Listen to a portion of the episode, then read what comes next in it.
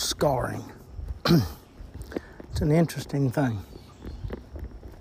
I have scars, and I'll look at those scars, and I'll find a beauty in them. A beauty in surviving whatever it was that caused the scar. That's physical scars. Scars you can see. Mental scars can be the can be the same way. Take a beautiful woman with what in your mind is a perfect face, and you scar it. And you still find great, great beauty, maybe even more beauty, in the fact that she survived what inflicted that scar. It's it's it's one of those things in human nature we talk about often and that is discussed and the ideal of it is batted around that scars make us beautiful. It's not the appearance of the scar. It's not the physical attributes of the scar that you find attractive, that you find beautiful. To some people, it may be, and to each their own kink. But the most, it's, it's the process of healing. It's what happens after. And that's because we're human and because of our process, our process of healing. But I'll tell you a place I walk through these hills and I hike and I look. I'll tell you, the earth doesn't scar like we scar. It's perfect. It's perfect in its untouched, undisturbed nature. It is perfect. Now we have to have a place in it. Can we live in it, on it, with it, without disturbing it? No, not it. Not in the way that we live. Not in the relationship we have with it. Not in in the demands we have and the greed and I'm no saint. Um, enjoy my home. Um, I enjoy the ability to drive places and be places and see things. I, I enjoy that. I enjoy the electricity that coal brings, the homes that lumber provide. I do. But it's not without guilt. It's not something I felt when I was younger. It's something that I thought it's, it's part of life, it's inevitable. And it's not inevitable. We have to learn to properly define things, but it is something that almost no one's willing to change because of the sacrifice they make. So, is it possible that the simplest solution is to be better stewards of the world around us and to, to do better with what we have? That seems the most practical. But we don't.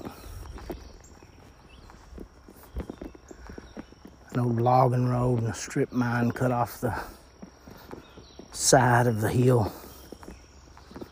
Those are scars. Scars created so that we could have ugly, selfish things. Things that we love and things that, in all honesty, I don't think any of us are willing to give up. But there's no beauty in those scars. It's beautiful to watch the earth reclaim it. It's beautiful to watch it reclaim the decay that man built. Old buildings and infrastructure. It's beautiful to watch it take that back there's a symbiotic feel to it as it grows and feeds off of that old structure.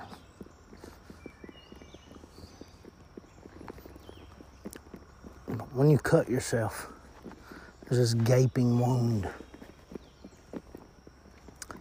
And it's disgusting and hard to look at. And that's what that logging road or that strip mine, that's, that's what that is. It's that gaping wound. Now, if you stitch that wound up and treat it appropriately and handle it with care, minimal scarring, if any, depending on the cut. But if you don't, if you let it get infected or you just let it go, it can cause great scarring. If they don't reclaim or fix back or address these issues, scars on the earth just start to grow over, just like the skin on a cut.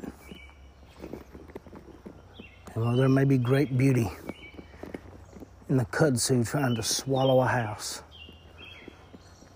there's very little of that beauty in nature trying to retake something so foreign to its skin it sticks out like an anomaly. It's an ugly sight. It's an ugly sight to feed ugly habits, to feed ugly desires, to feed greedy people. Greedy people like me, greedy people like you. Oh, we can't stop mining. Not right now. Maybe someday.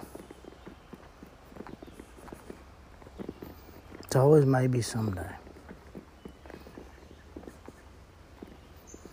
I don't know the solution. And I wish that I did. And just know that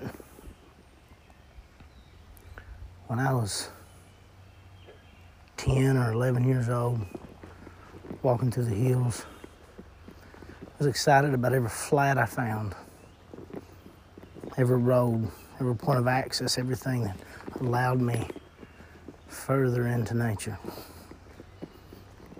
It brought me great exuberance, and it, it fueled my imagination to build homes and forts and cities in the wild and to live there. Of course, in my mind, it would still look wild, it would still be wild. I didn't think of the artificial and planting that I wanted to do there. But I never got bummed not completely. There was times when I'd walk up on something and go, I bet this was once beautiful. I never give it a second thought and walk by.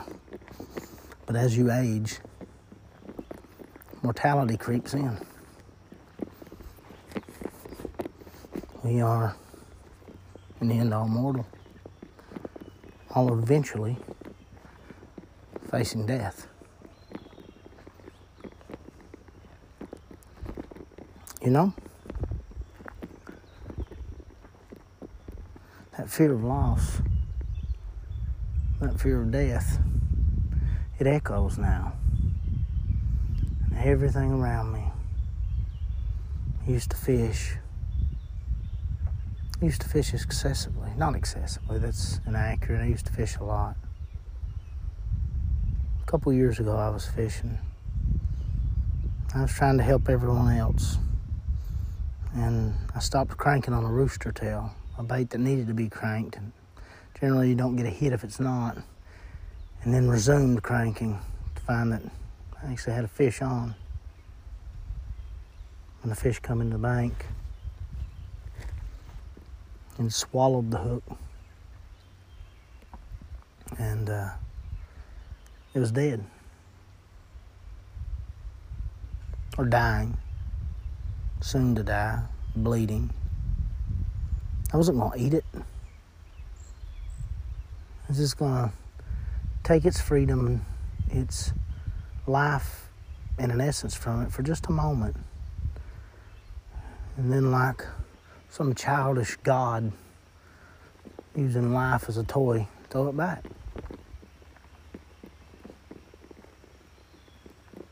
and I couldn't do it anymore. Couldn't tear a fish's lip or understand. I have no issue with the sport of fishing, especially fishing for substance. I have no issue eating fish.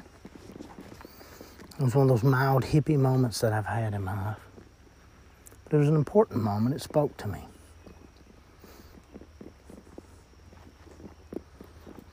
Because it started a point of reflection.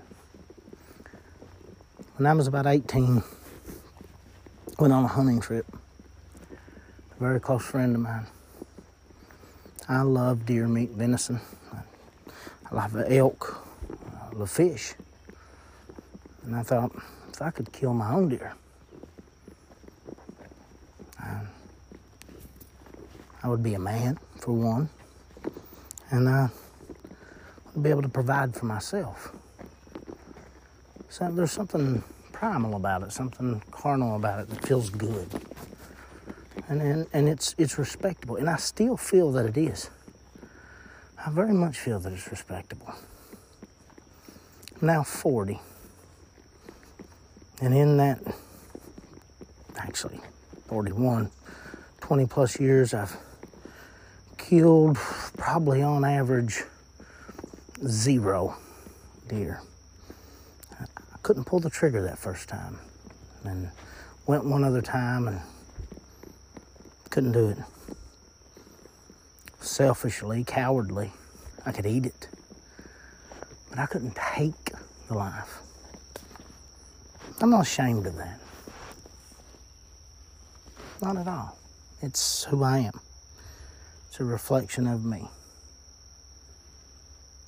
But I noticed that in that process, I gave great reverence to that life and didn't feel that for whatever reason I was honorable enough or important enough or even had the right to take that life. Not that all hunters are or, or should or do, but I knew I didn't.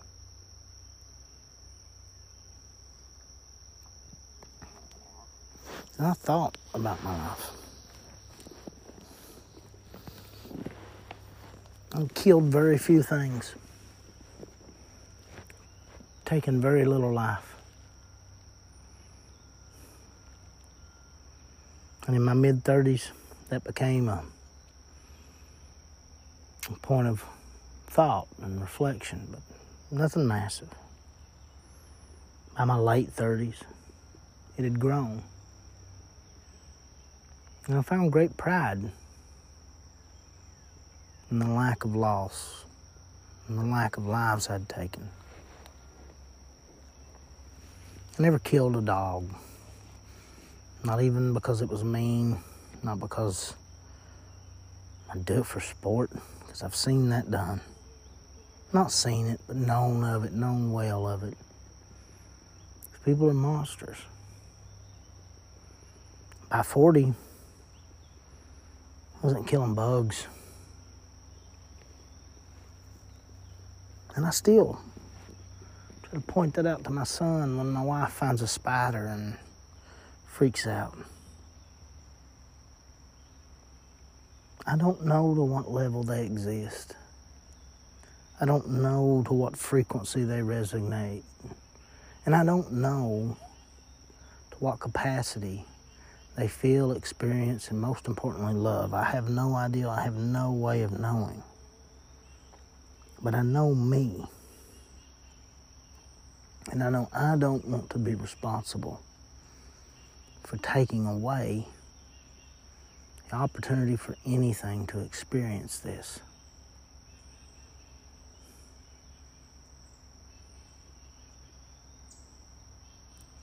There has to be limitations to it.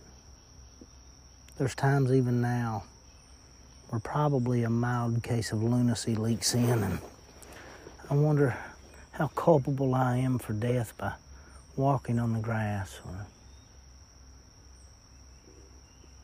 breaking a weed, cutting trees. Cutting trees has become very personal to me. It's not something I do very often, and, and I'm hoping by the time this small remodel's done in my house, that into the fall and winter, be working on a cabin. And I'm gonna cut those logs myself. I'll be honest with you. I want to do that respectfully. I never knew what that was before. I never I never understood what that meant. But I come out on these construction sites and I go on these different places and I see these guys throw their Skoal cans down and throw their pops over the hills and not metal, not things that can become one with the earth maybe at some point, but plastics. I hear them tell me about what they're hunting that year and last fish they caught. And I know that deep down they savvy themselves uh, an outdoorsman, a man, a hunter, a provider, at one with nature, not afraid of beast nor day. And to me, and for what I say, and for what I find myself believing more and more every day, to them, just a hippie. It's always an ugly word to me. And I'll tell you why. Nothing to do with the acid or the drugs. I believe in drug experimentation. Uh, nothing to do with the free love. Uh, it's not what I would do as a married person, but as a single person. Well, no problem at all with it. Nothing to do with the rebellion against culture as it's shoved down our throat and, and politics believe it 110%. Now, as a child, maybe some issue with the lack of support for war. Uh, but like I said, that would be as a child. And as an adult, I have zero support for war. I understand there will be wars we can't avoid, avoid, but doesn't mean I have to like it. Now, soldiers in Vietnam who were conscripts in a way and drafted that didn't want to be there and didn't want to participate, to show them a lack of respect for what they were forced and punished to go through. That I never agreed with. That wasn't all hippies. There was a negative connotation on hippies because that was what culture told us. And I've jokingly even said it over the past few years. Some hippy dippy bullshit, but maybe at the end of the day that's that's what I am. And the people that I would interact with every day on these scarred up, cut up mountains, they would have zero respect for hippy dippy bullshit.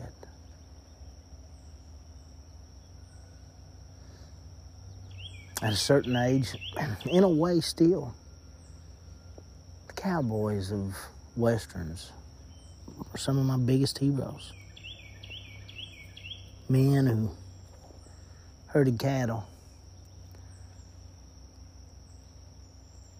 with knowledge and ability and kindness to the animal, who knew the land, knew how and when to work it, what to do for it. Some of the first people to stand up and protect water rights and free open ranges. About as hippie as you can get and I like that. Don't get me wrong, I, I buy meat, eat it. Never see that stopping. Would like for it to be more ethically treated and would like to find a way to promote that and do that better myself. But to take that myself, to extinguish that life, I don't think I'm worthy of that yet. I understand that that automatically does not mean that the meat I take is done in the correct manner that I buy and I go get. Doesn't make me a good person because I'm trading my own guilt for the sins of another. But that's a scar. It's a scar I've got that I'd like to help heal. And it'll be ugly the process, and probably the after result. But there'll be a beauty in that attempt. And that, that means a lot to me.